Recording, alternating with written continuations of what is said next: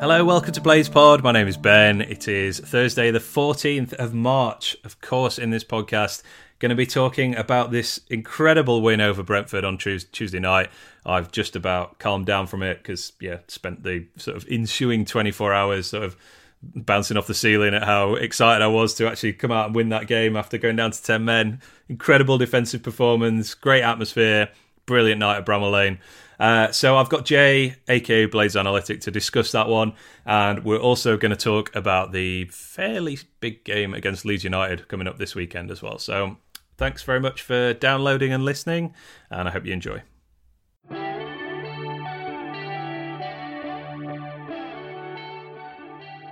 So, today we are going to talk about United's dramatic 2 0 win over Brentford uh, on Tuesday night, and I'm very pleased to have Jay, Mr. Blades Analytic, joining me to discuss it.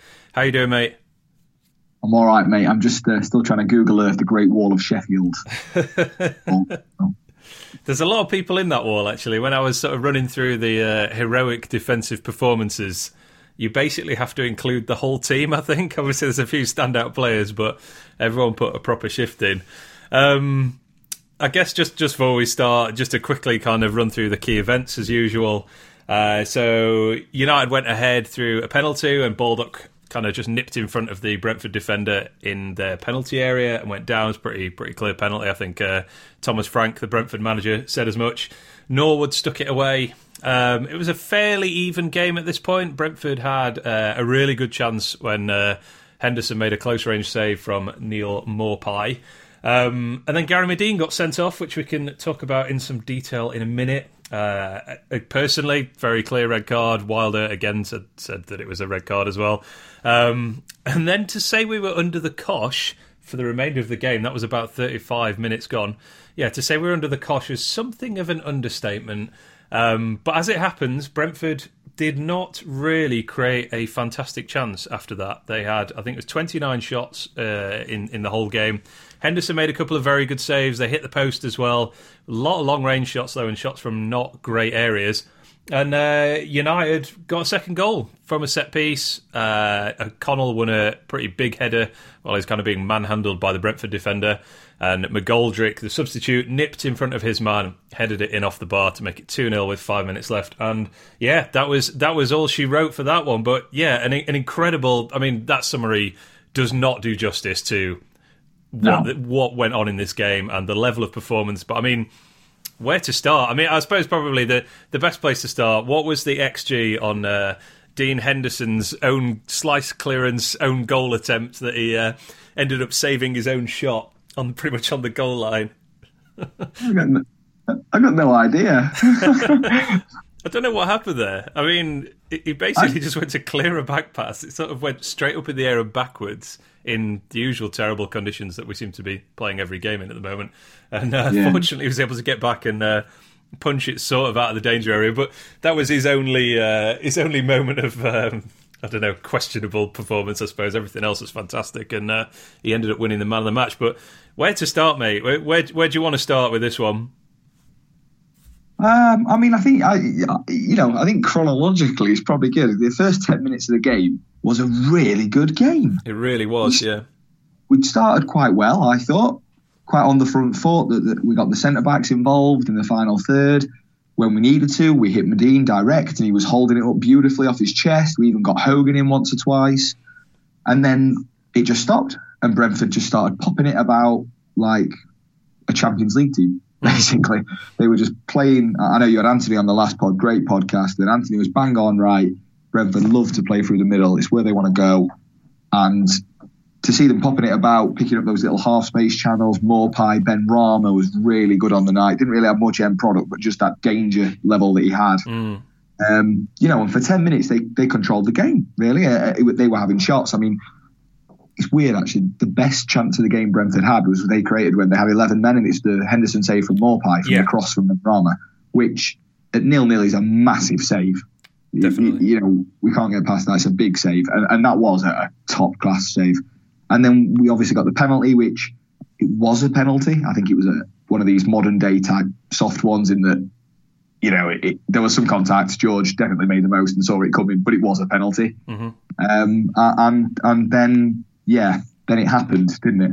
yeah, well, let's talk about that then, just very quickly. I mean, uh, do do you share my opinion? Is that a clear red card for you?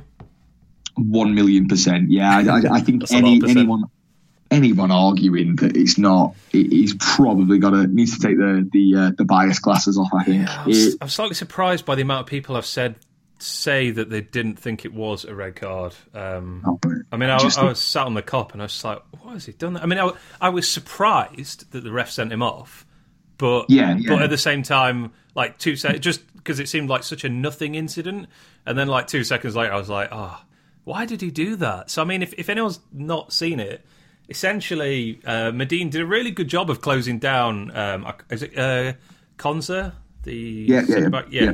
Um, did a really good job of closing him down, but then got turned. But it wasn't even on the halfway line. It was like high up the pitch in Brentford's half.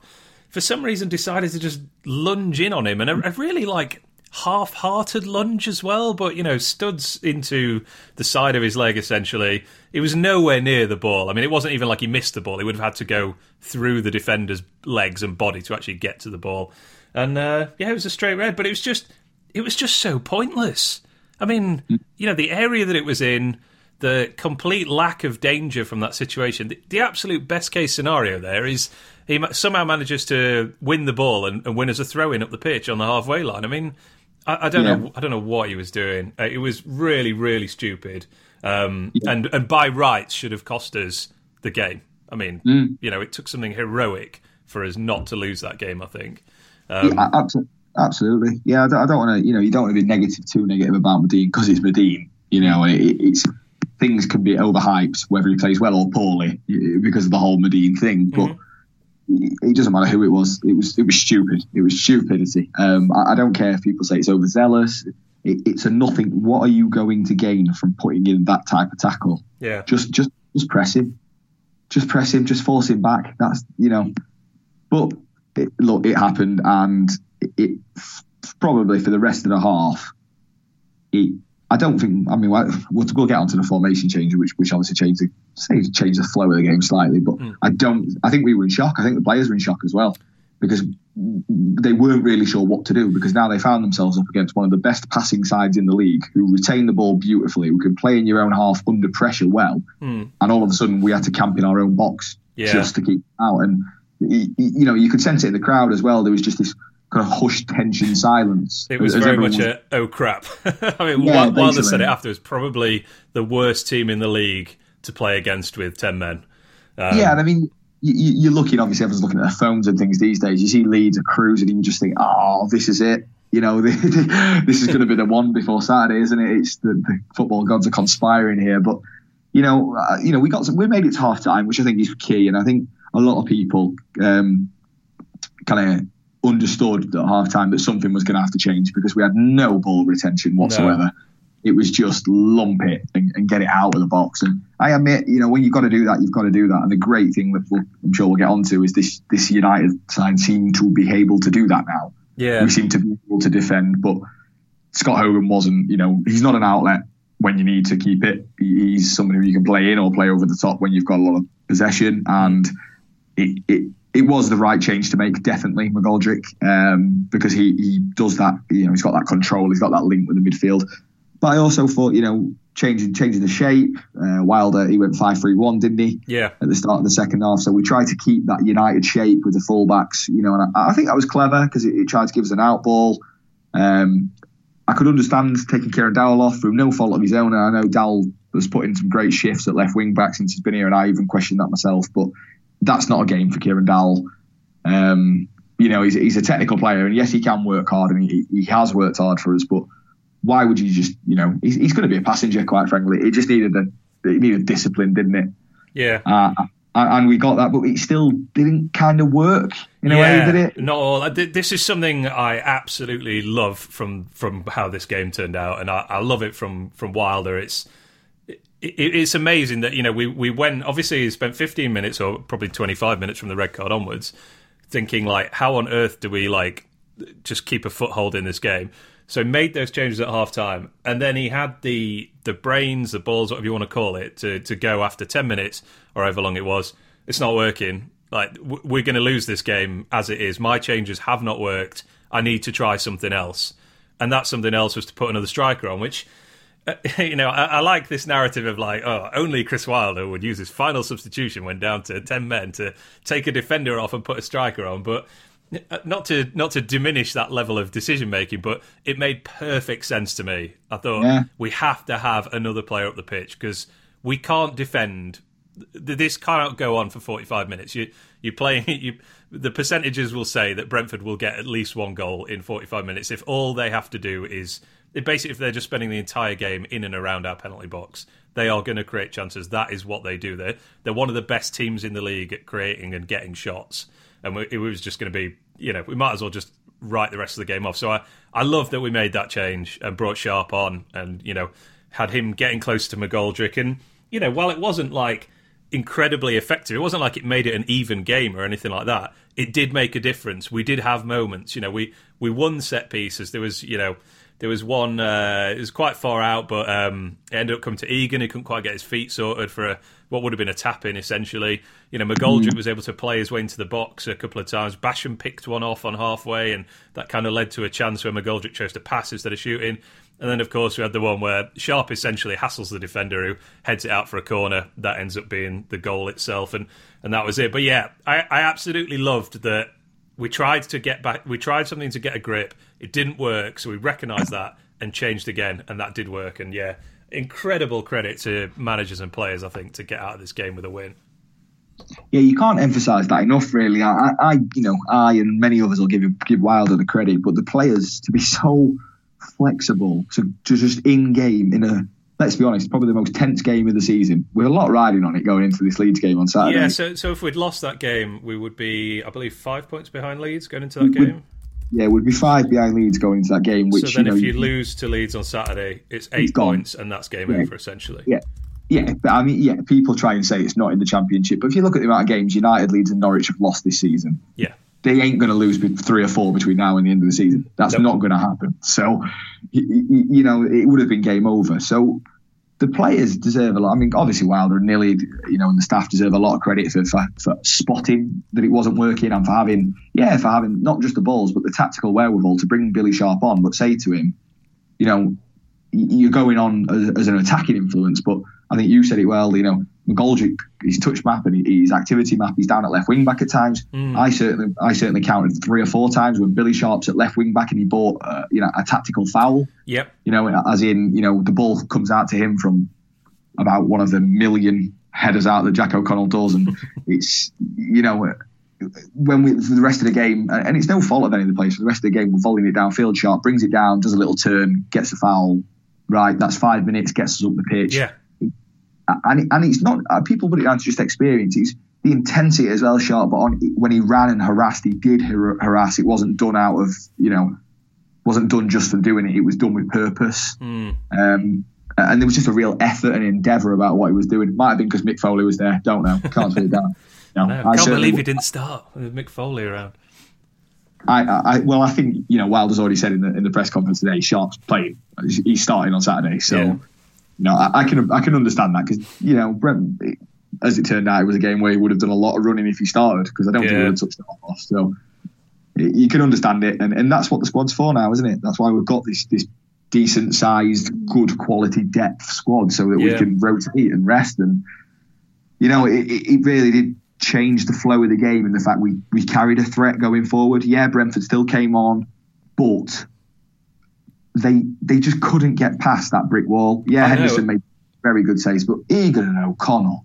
They were massive, but I loved. Um, I mean, I, I loved that we tried to clog the middle. I mean, you mentioned uh, Anthony S2 stats there. I mean, he, he put that out on Twitter before before the game itself. Just how much Brentford play through the middle, like how much of their play and chances yeah. come through the middle and we we tried to clog that, as you said. You know, we kept the three uh, three central midfielders essentially, and the three centre backs as well, and and basically tried to push them out wide. And I thought this was really striking. They they ended up taking thirty nine crosses, and they they average about fifteen per game over the season. So you know, okay, so some of that's distorted by the fact they had an absolute shed load of possession. You know, they had the ball constantly, mm. but that is a lot to actually direct them out into into less dangerous areas. Because I mean if there's you know there's many things our defence is good at, but I would contend that one of them is is dealing with crosses, heading the ball away. We maybe couldn't say that right at the start of the season, but I think that's certainly borne out in the last sort of four or five months.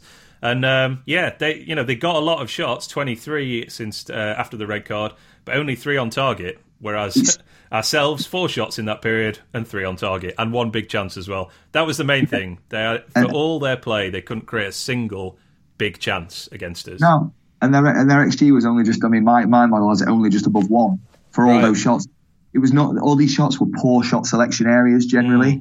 You know, Maupay had a couple of good efforts where Hendo made good saves, but all the Watkins, Benrahma strikes, the Sergi Canos strikes, they were all forced. Um, yeah. You know, yeah, it's natural when you've got ten men, you drop back in your deep block and you defend the width for your goalposts. You know, that's it's standard football tactics. Of course, it is. But the way you do that is what's important. You know you're going to do that, and the opposition know you're going to do that, but you know, I, there was times when I think it was frustrating. It was frustrating for Wilder because you could see him physically shouting, "John, push up a little bit." Mm. You know, to Egan because obviously he's marshalling the back line. Just, just come five yards out because if we go too deep, then these shots that are from 25, 30 yards out, they're all of a sudden from 18 and 20 yards out, and then they become dangerous. And yeah. I think we saw that Maupay had a left foot shot where Henderson made a good save, and there was a, I mean, there was one John Fleck block that was brilliant. No, just flying across, yeah. Yeah, where he sprints to. I mean, that was my favourite one of the day, apart from the one where O'Connell burst the ball. Just, that's insane. How hard is Jack O'Connell? That does say it all, doesn't it? That burst ball moment. But uh, yeah, I but mean, they, go on. Sorry. I was just going to say with the crosses, yeah, Brentford aren't a crossing team. Neal Maupay isn't a big striker, but law of averages, you know, this is what this is what Rotherham and Millwall is what they play on. Yeah, they've got big forwards, but you put the ball in the box enough, and generally, he will fall. Mm. You know, if you're putting 30 crosses in, a chance will come. And it just didn't. We stuck his head and his boot on everything. I mean, some of the clearances. I mean, Egan was a boss, don't get me wrong, but some of the ground O'Connell had to make up for some of the diving headers and yeah. you know getting his getting his toe and his head on the ball to clear it out, and they were great clearances as well. You know, yeah. you think of not not just not just getting his head on it and it rolling out to the side and, and being a second phase type chance. He's literally clearing the throwing line of the box. Mm.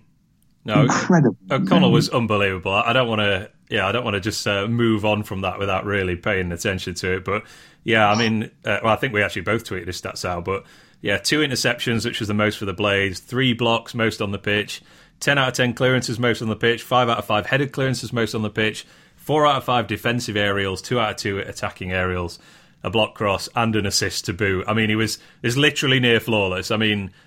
He, he just could not have defended better. It was absolutely incredible. And yeah, I mean, you know, those stats, as you say, don't don't do justice to no. the effort that he had to put in to you know get in the way of those shots, to get on the end of those crosses, get it out for a corner or a throw, or get it cleared. I mean, it, it was just incredible. And uh, yeah, I don't want to go back to this too much, but I do like the uh, O'Connell and Egan not good enough for Brentford thing. Thanks very much, Brentford, because they're definitely good enough for us.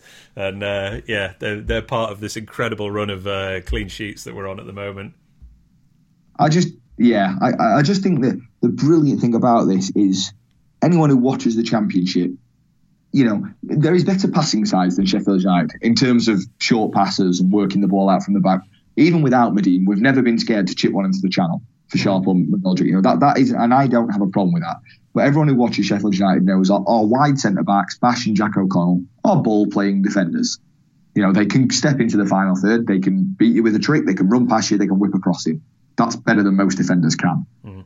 So when you see your ball playing defender defending like John Terry on maximum effort, then you just wonder how good is this man honestly, uh, how good it's like when Harry Maguire played for us. We couldn't really appreciate how good he was mm. until he goes on and plays at a World Cup. Now, I'm not I'm not saying that 24 Jack O'Connell will do that, but I could probably pick out five or six defenders in the Premier League who Jack O'Connell is definitely better than. He he is fantastic, and yeah, as as you say, he's. Uh, he's still very young as well. I mean, it's he has like probably ten years of football ahead of him, um, yeah, he's only just turned. Um, in fact, he's, he's going to turn 25 in uh, in a couple of weeks. But yeah, it's it's hard to believe that you know we, we signed him for was it like 250 grand or something like that, and he has yep. developed into just an amazing footballer. And I'm so happy that we've he's got him to sign that new contract a couple of weeks ago because Oh, uh, even the most cynical view is that's added a fair bit to uh, any future transfer value.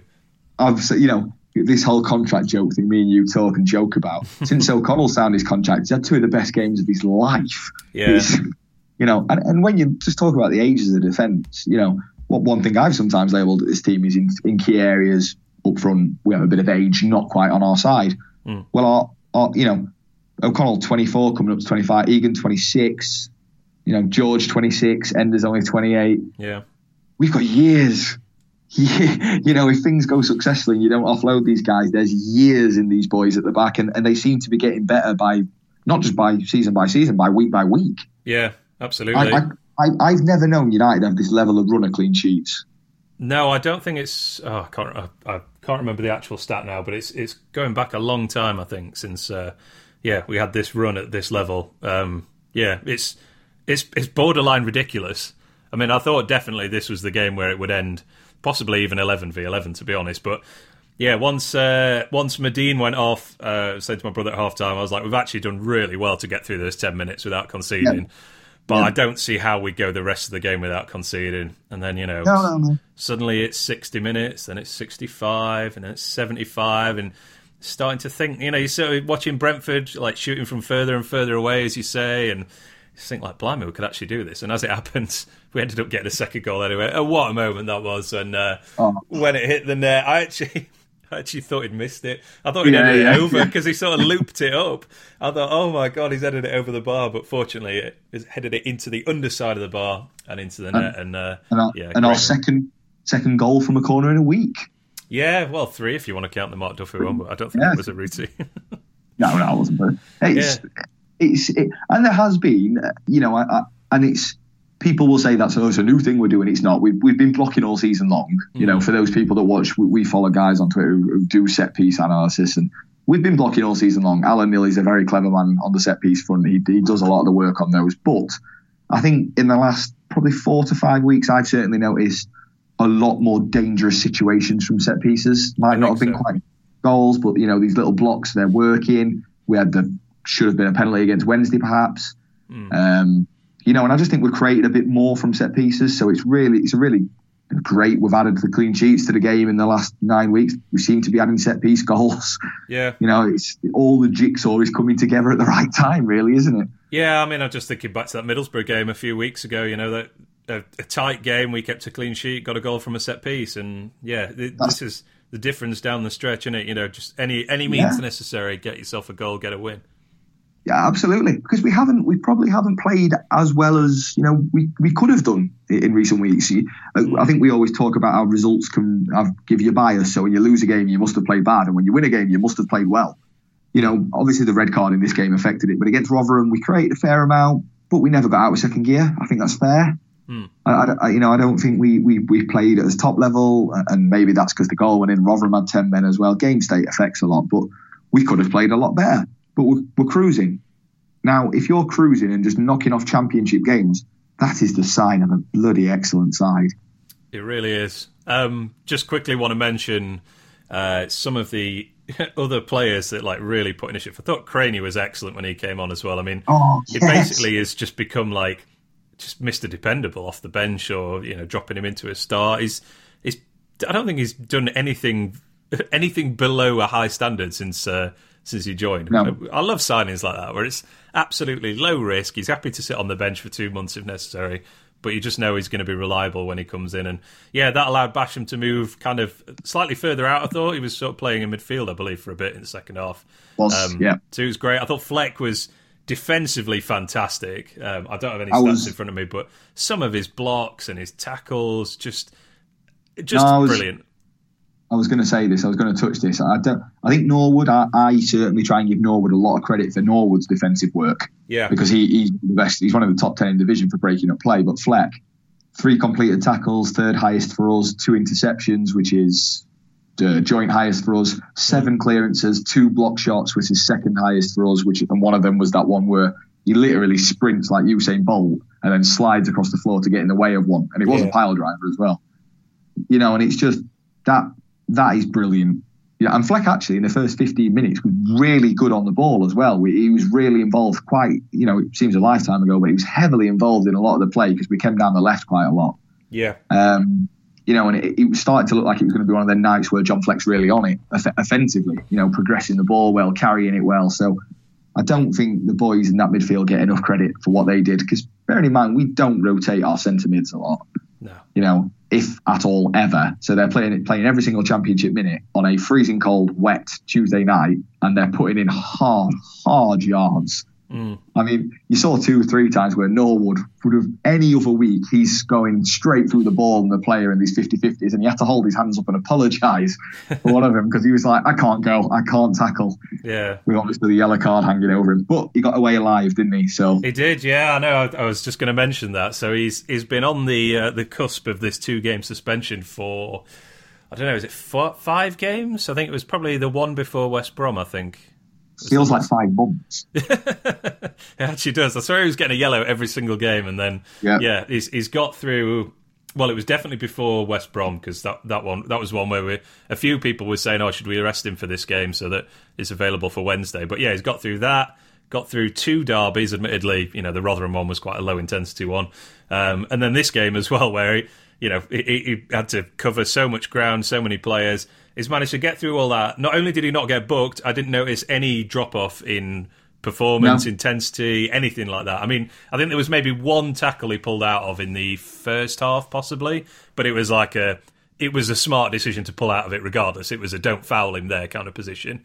Um, so yeah, enormous credit to him to somehow do that. You know, without basically putting the handbrake on a bit. And um, Yeah. I tweeted this before the game. Uh, assuming he got no yellow cards, then uh, barring any red cards, we shouldn't have any players suspended for uh, the rest of the season. And uh, yeah, Madine took that one into his own hands, unfortunately. But in terms of yellow card suspensions, it's pretty unlikely that we'll lose anyone now for the rest of the season, barring red, uh, barring any more reds. you do know now Norwood's like going to get sent off against someone in a couple of weeks because it's just like he's obviously missed this suspension, so it's it's just the law of the world, isn't it? Something bad's going to happen. Yeah, I just want to say, final one on the defensive one. We have a Sheffield United record for the season in this game. Ooh, That is number of number of successful tackles. How many are we talking? We're talking nine completed tackles. Can you guess who did nine completed Oh. tackles without looking? by an individual player. Um, oh, I actually know this. It's Chris Yes, you Basham. do. It is indeed. Chris Basham set a season record for the Blades. Actually, I think that beats last season. I'll have to check the database. That's a Well- great stat. I like that one. Get that tweeted out if you haven't done already. I will be tweeting that yet. No, that was uh, our season record was Enda Stevens with seven away at Norwich, Mhm. um, and it's just been smashed, obliterated by Bash with nine successful tackles. Which, to be quite frank, if we end this season and Chris Basham wins the most tackles award, that will be the most fitting record I can think of.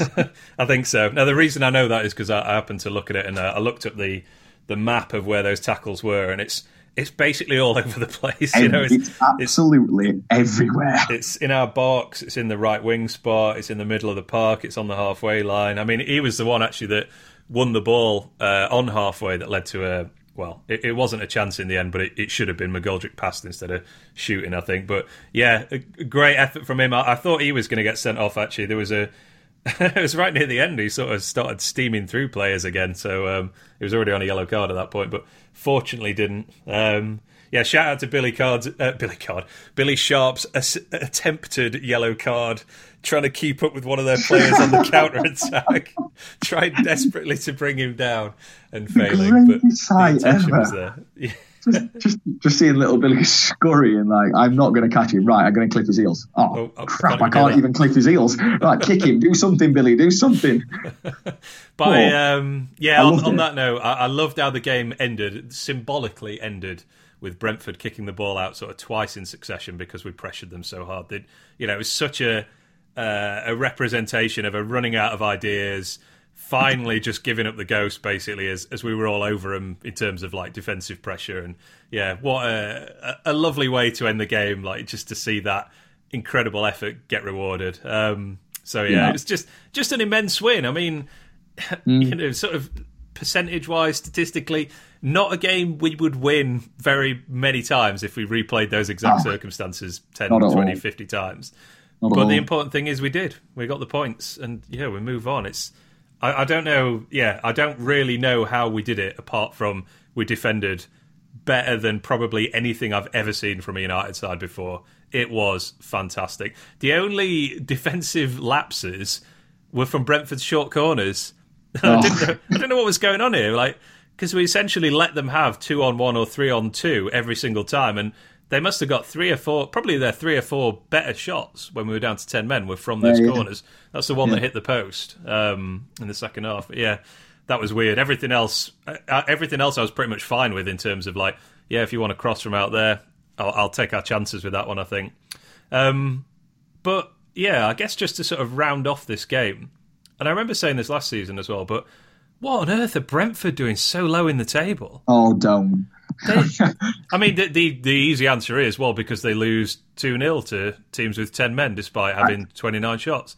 It is as simple as that. That game sums up Brentford. So I know some Sheffield United fans are a bit not, not needle, but have this old because they say Egan O'Connell wouldn't have got back in their team. You know, there's a bit of Twitter needle with Brentford fans, but I personally love Brentford obviously I, I, I love the data. I love how Brentford run their club. I think that a club of that size to be able to play the way they do, attract the players they have and sold on that they have, I think is a phenomenal feat. I, think it's probably unseen. You know, I know we I know we do a lot on a low budget, but it's done predominantly on Wilder's man management skills and, and then Paul Mitchell's network of, of what's available out there. For Brentford to be able to go to Africa and France and buy players, you know, because a spreadsheet told them to originally, it's just you know, uh, they're another world, and, and they play such brilliant football. But I just they must be they must have the softest underbelly ever because yeah. they shouldn't lose that game. Just they should have. Oh, I just I, I would be just so to jump in on that. I, I, don't want I don't want people to misread that as like United bullied them out of this game. You know, no, no, got, no, a, no, got a goal from a corner. It's not that kind of underbelly. It's just like mentality. Like, come on, yeah. How do you only win two away games this season? And one of them was, you know, Rotherham. Okay, Rotherham are good at home, but still, you know, that's not not the greatest of achievements. Like that shouldn't be possible with this no. team to only win two away games at this stage. Uh, no. I mean, and yeah, they seem to be, you know, everything seems to be going right for them. They are, they look like the classic trust the process kind of team. You know, create absolutely yeah. tons of chances, brilliant on the ball, dominate possession. Um, you know, great predatory striker in Maupay. Benrahma looks fantastic and has, by all accounts, been playing out of his skin the last sort of couple of yeah, months as well. Yeah. But yeah, here we are. Yet again, they're going to finish like 9th, 10th, 11th, 12th in the table. I mean, I know they're still in, technically in touching distance of, of the uh, top six, but no, that was, that's very unlikely to happen. I, and I don't, I don't understand it. They are, without question, the best attacking side I've seen at Bramall Lane this season, in my eyes. Probably by a distance. And we're yeah, on, and uh, you know, there's there's not exactly many great attacking teams left to come to the lane. I mean, maybe Bristol City will have something, but um, you know, most most advanced metrics suggest they're not that hot offensively. So yeah, no. just just bizarre. I don't understand it all, and I almost feel sorry for them. You know, I don't tend to pity other clubs very often, to be honest, unless they've got serious financial issues beyond their uh, their own making, I suppose. Um, but like, surely they're going to get cherry picked again this summer, Brentford. I mean, yeah, Benrahma, surely Benrahma's not going to be there next year. Uh, Maupay will go, Benrahma will go. Yeah. Um, Ezri Konsa, the centre half, because he's he's quite you know he makes errors, but he's good and he's young and he's English, so naturally yeah. he'll get sold. You know, so uh, but they'll do what they do. They'll go out, just they'll buy retool. another set of wonder kit. Yeah, just mm. retool up. It might take them a year to, to regrow because if they lose Maupay, they've lost a lot. And Ben yeah. is genuine class, but Uh, it's really weird. I would be so frustrated being a fan of theirs because the, you you can see that your team, even though they're in 16th, you can still see they're not far off. You no. know, because I don't think this league is. I think the three teams at the top of this league are a mile ahead of the others. Yeah, an absolute country, and I don't just mean that because of point. I think structure, identity, balance, mentality, tactical setup. I think we're so far ahead of the rest of this league that there is not much. I mean, the playoff picture shows you that there's not much between fifth and 14th. No. There, there, really isn't much. And if anything, the team in fifth right now in Middlesbrough are probably not as good as the team in seventh or eighth in Villa. It's and you know you could probably say the same about Derby as well. And you yeah. know Br- Bristol City suddenly uh, after their run, no win in five now with three losses. They're streaky. It's what they do. But it's you know it, it's crazy. It's just yeah. Don't want to speak too much more about Brentford, but they're, they're, such a beautiful team to watch when they pop it about. Even as a, home fan uh, with so much riding on it, some of that play when it was 11 v 11, you're just thinking, you you can't stop that, can you? No, you, know, you just have to accept it. Like, just do yeah. your best, basically. I just, yeah. Good but luck yeah. to them. Good luck to them because, uh, well, let's hope we get promoted and can maybe Nick Maupay. well, yeah, or, or Benrahma or some others that uh, that aren't good enough for them. But yeah. Uh, yeah, just just an amazing, amazing team performance. Like, you know, we we've talked about it on the pod a few times. You know, the the question mark over United this season is like, can we handle sustained periods of pressure where we have to defend defend our box, you know, basically just cede possession almost completely. And we, we did that for 65 minutes, a man down. Um, you know, it was just an immense character, technical ability, you know, discipline, just amazing, absolutely amazing. I know you can say, oh, Brentford had 29 shots or whatever, but yeah, when you actually drill that down, it was a lot of pot shots, it was a lot of shots from poor areas, and yeah, we, we were essentially okay with them shooting from there. I know I reached the stage where I was like, "Yep, you can yeah, shoot yeah. from there." I am they, very happy with that. The biggest compliment you can give us defensively is not to talk about heart and balls and desire, all that. Everyone, you could see that. It was the fact that Brentford completely ran out of ideas against ten men. Yeah, they they just literally ran out of ideas. The second goal killed them, obviously mentality wise, but even at one 0 they literally was looking at each other, starting to argue because they had no idea how to penetrate us. Mm. Absolutely none which Beautiful. is the compliment you can give a team defending with 10 there. Yeah, exactly. So, yeah, that that is probably now my best win of the season, I think, to date. Every um, week, right? Yeah, uh, well, hopefully it will only be the best win of the season for a couple more days because pretty big game coming up on Saturday, which is, of course, Leeds away. I did note, by the way, that um, Leeds have to go to Brentford. Uh, they do. With a couple of games left, and Brentford at home results wise are a very different beast to Brentford away. I don't think uh, I don't think like by XG or anything like that they're a particularly different team, but they actually do seem to be able to win at home. So that could be there a is, tough one. But yeah, yeah, go on. Sorry. There may be there may be a marketable difference in performance at that stage of the season, though, because I would imagine at that stage of the season Brentford will have nothing to play for. That is a cracking point. Um, but yeah, so we play Leeds on Saturday lunchtime. Um, I mean, what to say about Leeds? They they are just a really, really good team. They are one of the best oh, three teams in the league. Let's, let, us be honest about Leeds. The way that they play that style, I, as an opposition fan, if I was up at Sheffield United, I'd say they're in, they're incredible. The fact that you have centre halves that come and play football and create chances and just commit to attacking is incredible. Leeds are an incredible football team. The intense they press, like their pressing statistics, are about two or three levels ahead of anyone else in the league. Right. The intensity that they apply to that that press, the way that the energy, the athleticism, the dynamism, you know, that's just off the ball, never mind on the ball. Th- these are an incredible football team. This is going to be such a good game. Yeah, it's it's definitely going to be a hard game. I mean, there's there's no sign at all of the uh, quote Bielsa burnout. To be honest, I mean they lost that game to QPR, which uh, I looked at their stats for that, and they did deserve to lose it on uh, XG and a few other measures as well. But then they've comfortably, I mean, they walloped West Brom uh, they comfortably beat Bristol City. I don't think Bristol City created a, a single chance of note in that win uh, the other week. And then they, you know, they were three 0 up at Reading at half time, which is, you know, I'm not sure how much of a, a, barometer that is, but yeah, I certainly didn't expect them to drop any points there. But yeah, the the loss of uh, Kemar Roofe doesn't seem to have damaged them in the slightest. You know, they're still creating the most shots in the league, the second most inside the box. Um, and yeah, dominate possession, second highest passes per game in the whole league behind Swansea, and defensively very strong as well. So yeah, I, I still have them as um, I still have us as outsiders to to get an automatic promotion spot. But the fact yeah. that we've got to this game in with a shout is a great effort, and I guess I guess now you never know. We, we we've got a chance to yeah take control. You know, people keep saying I, I hear it all the time. Oh well you know, the, the, no one this year is as good as Wolves. I, you know, I'm not sure. I'm not sure. yeah, my opinion's changed on that in the last three or four weeks. There might be a couple of teams as good as Wolves, and we might be one of them.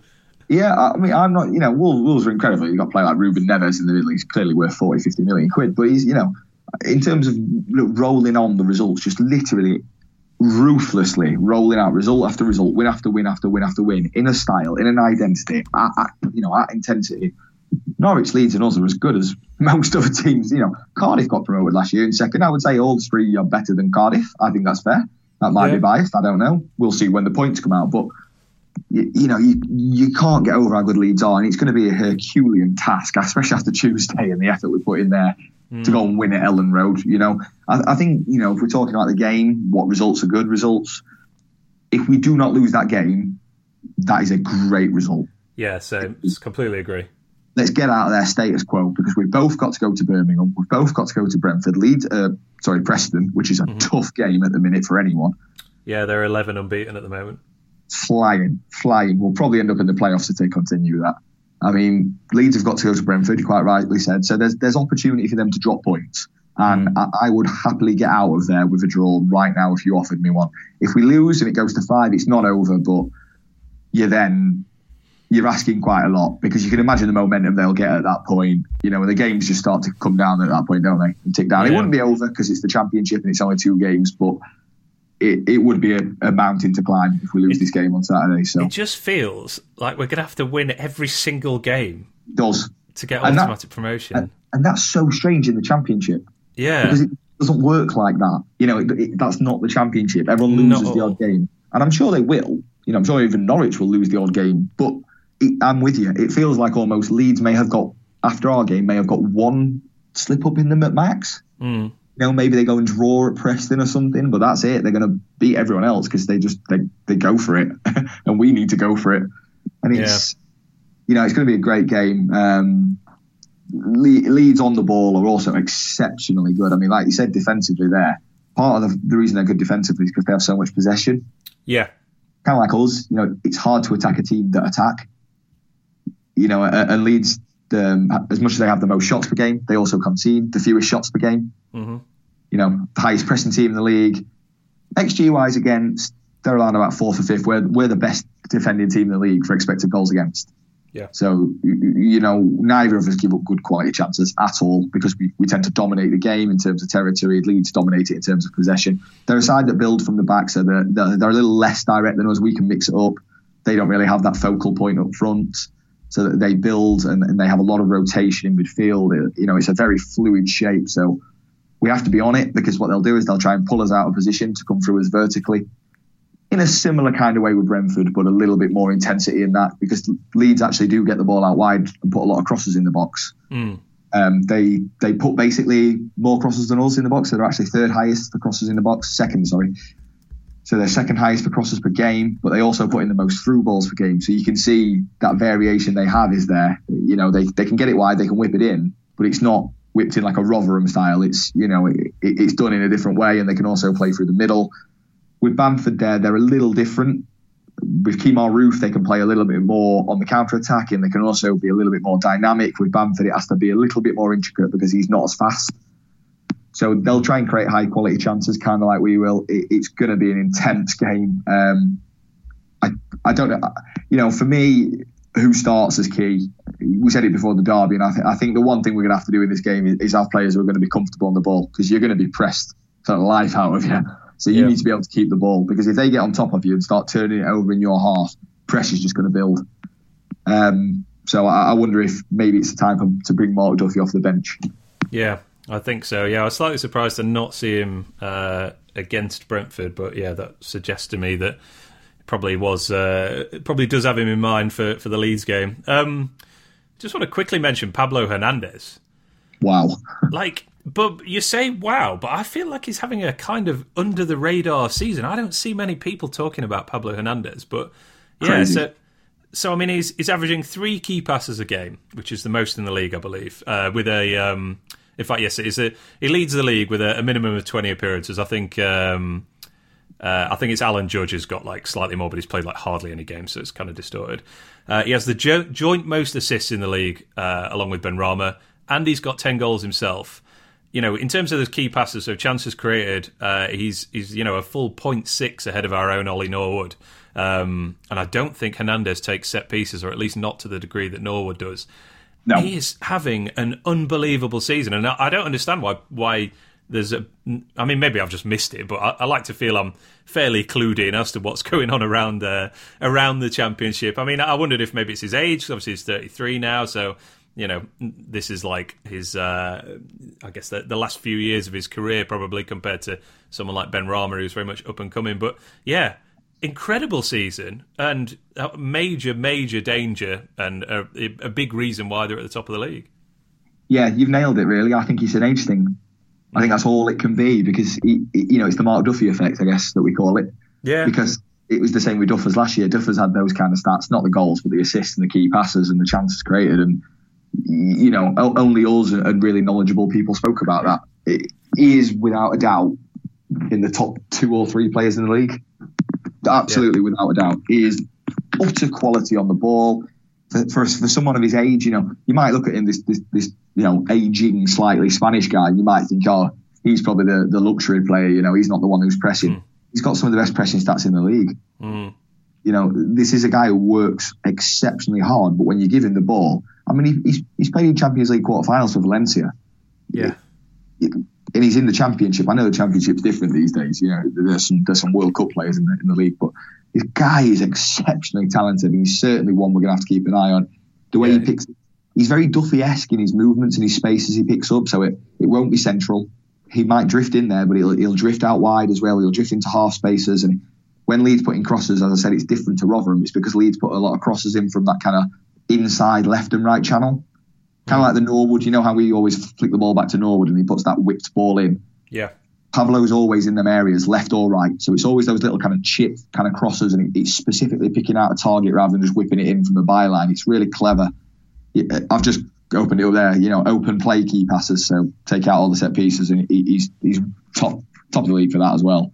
You know, only only Benrahma and Buendia are really very close to him. So. Mm yeah, he, he's certainly the danger man. Um, he, he's the one to watch, and you know the, the, rest of them have got quality and they can they can score goals with Bamford. They can score goals through through other areas, but he's definitely the danger man, and, and he is the one to be aware of whenever they're in, in rotation in midfield.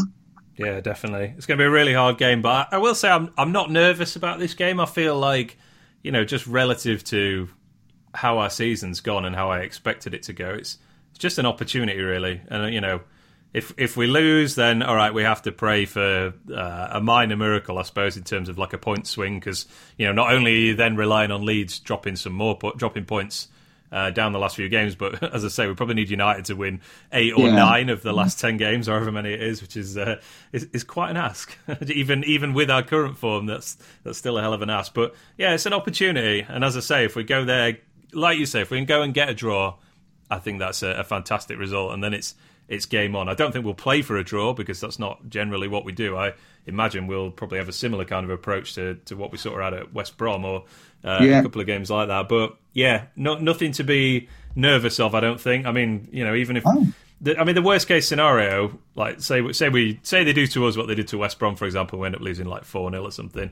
Well, it's there's a three points gone. We're comfortably in the playoffs, and yeah, uh, yeah just keep keep fighting and see how many points we can get. See if there's any other uh, twists that come our way. I don't want to see any huge negativity from United fans uh, if we lose this game. That will really, really annoy me because it will be completely unmerited based on what's happened yes. so far this season. I am so glad you brought that point up because I was going to. I, I, I urge any United fans that listen to this, all three of you, you know, it's if we lose this game, and this has not been negative talking about it, it's just say if we lose this game, do not in any way, even if it's 6 0, you know, yeah, you can be negative about the, the, individual on the day, but don't be negative in general about the league table. Mm. We're third, and we're clearly at least the third best team in the league, if not second or first. All these people, you know, I, am sure S2 or me will run the stats if we end up in the playoffs about how many times third team does or doesn't get promoted. It doesn't matter. Season to season, it changes. It matters of the quality of the teams in there, and it matters like who turns up in the playoffs. So we'll get to that bridge if we come to it. But I would expect I would happily have Sheffield United to beat any team in the playoffs. Yeah, I think so as well. There'll be a few I don't particularly want to play. I just don't want to play Middlesbrough again. I don't, as it as it happens, they might drop out. I don't want to play them because they're boring. Like you know, and they're quite tight. It's quite hard to win a game against them. But I'd have us to beat them over two legs. I don't, yeah. you know, I don't want to talk about playoffs because we do it if we get closer. You know, there's the obvious ones like Villa coming up, who are you know you probably want to avoid ideally because they're just on mm. fire.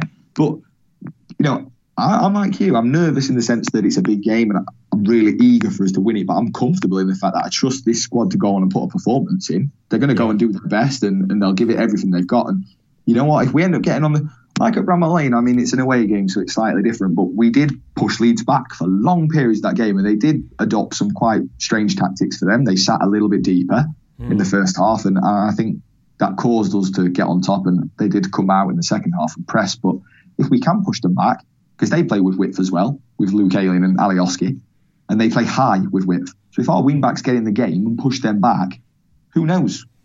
You know, this team have not been put under pressure by many teams except Norwich, and they folded. Mm. So, well, who knows? Yeah, let's hope hope for uh, a repeat of that one then. Um, all right, mate. So I'm I'm conscious we're slightly overrun, but I, just before we finish, um, do you want to talk a little bit about uh, Harry Parker Easter Wish and the Just Giving campaign that you are uh, supporting? I suppose.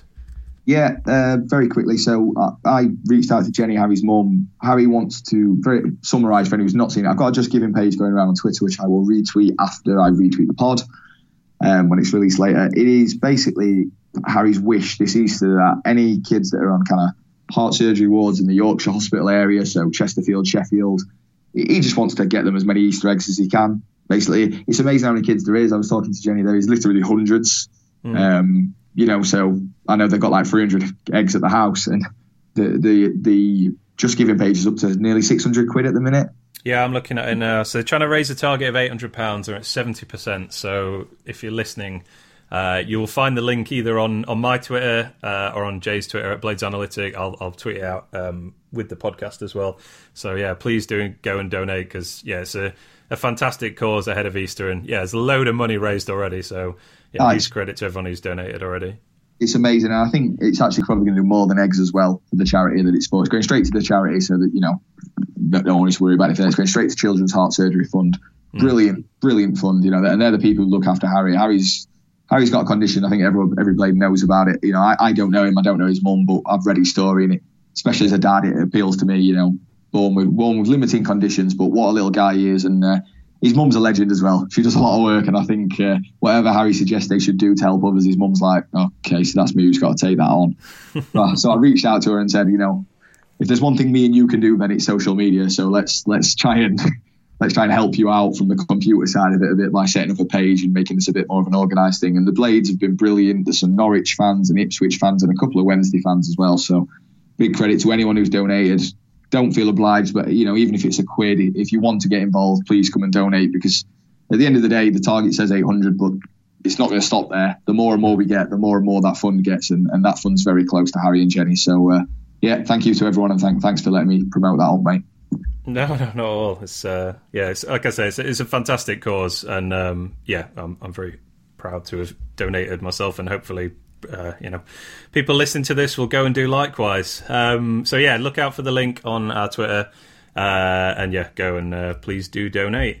Um, all right, buddy. Uh, I think that's everything we got. a, a, fantastic win against Brentford. Like just a great night at Bramall Lane. Yeah, this the atmosphere at the end as it, you know as we kind of even before the second goal as we were kind of inching closer to full time, and then obviously the scenes after the the full time whistle as well. Just really, really memorable. One of one of the you know the best best nights at Bramall Lane for uh, a couple of years, I suppose, since we got back to the championship. And yeah, I mean that's the other point, I guess, to round off on. You know, the reason why I would say don't be nervous ahead of this Leeds game because this is what we wanted. You know, we spent six years yeah. in, in League One scrapping around, losing at home to Southend and Fleetwood. No offense to those teams.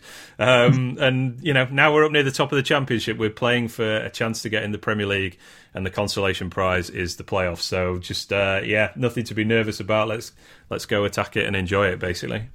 Yeah, hundred percent. Any, I'm unfortunately not going, but any players that are going, go and enjoy your day and, and go and back those boys because. Uh, you know, I won't get into atmospheres or things, but Wilder's definitely been calling it on in recent weeks. And I know I've been to away games recently, went to Norwich, and uh, away games are great crowds normally, but it's uh, you know home and away for the rest of the season. You know, those boys are. I mean, that game proved, if, if nothing else, those boys are giving us every last ounce of energy and body they've got for that shirt. So I think it's uh, it's high time that we did the same in the stands uh, and gave them some noise because it's going to be quite a raucous atmosphere. It's a Yorkshire derby and it's a massive game. So make sure they can hear the blade singing, make sure they can hear Greasy Chip Butty and back them all the way. And you never know what they're going to come out with. Nice one. Beautifully put. All right, mate. I will speak to you later. Thanks very much for joining us. All right, buddy. Take care, pal. Cheers. Take it easy. Bye bye. Good night, mate.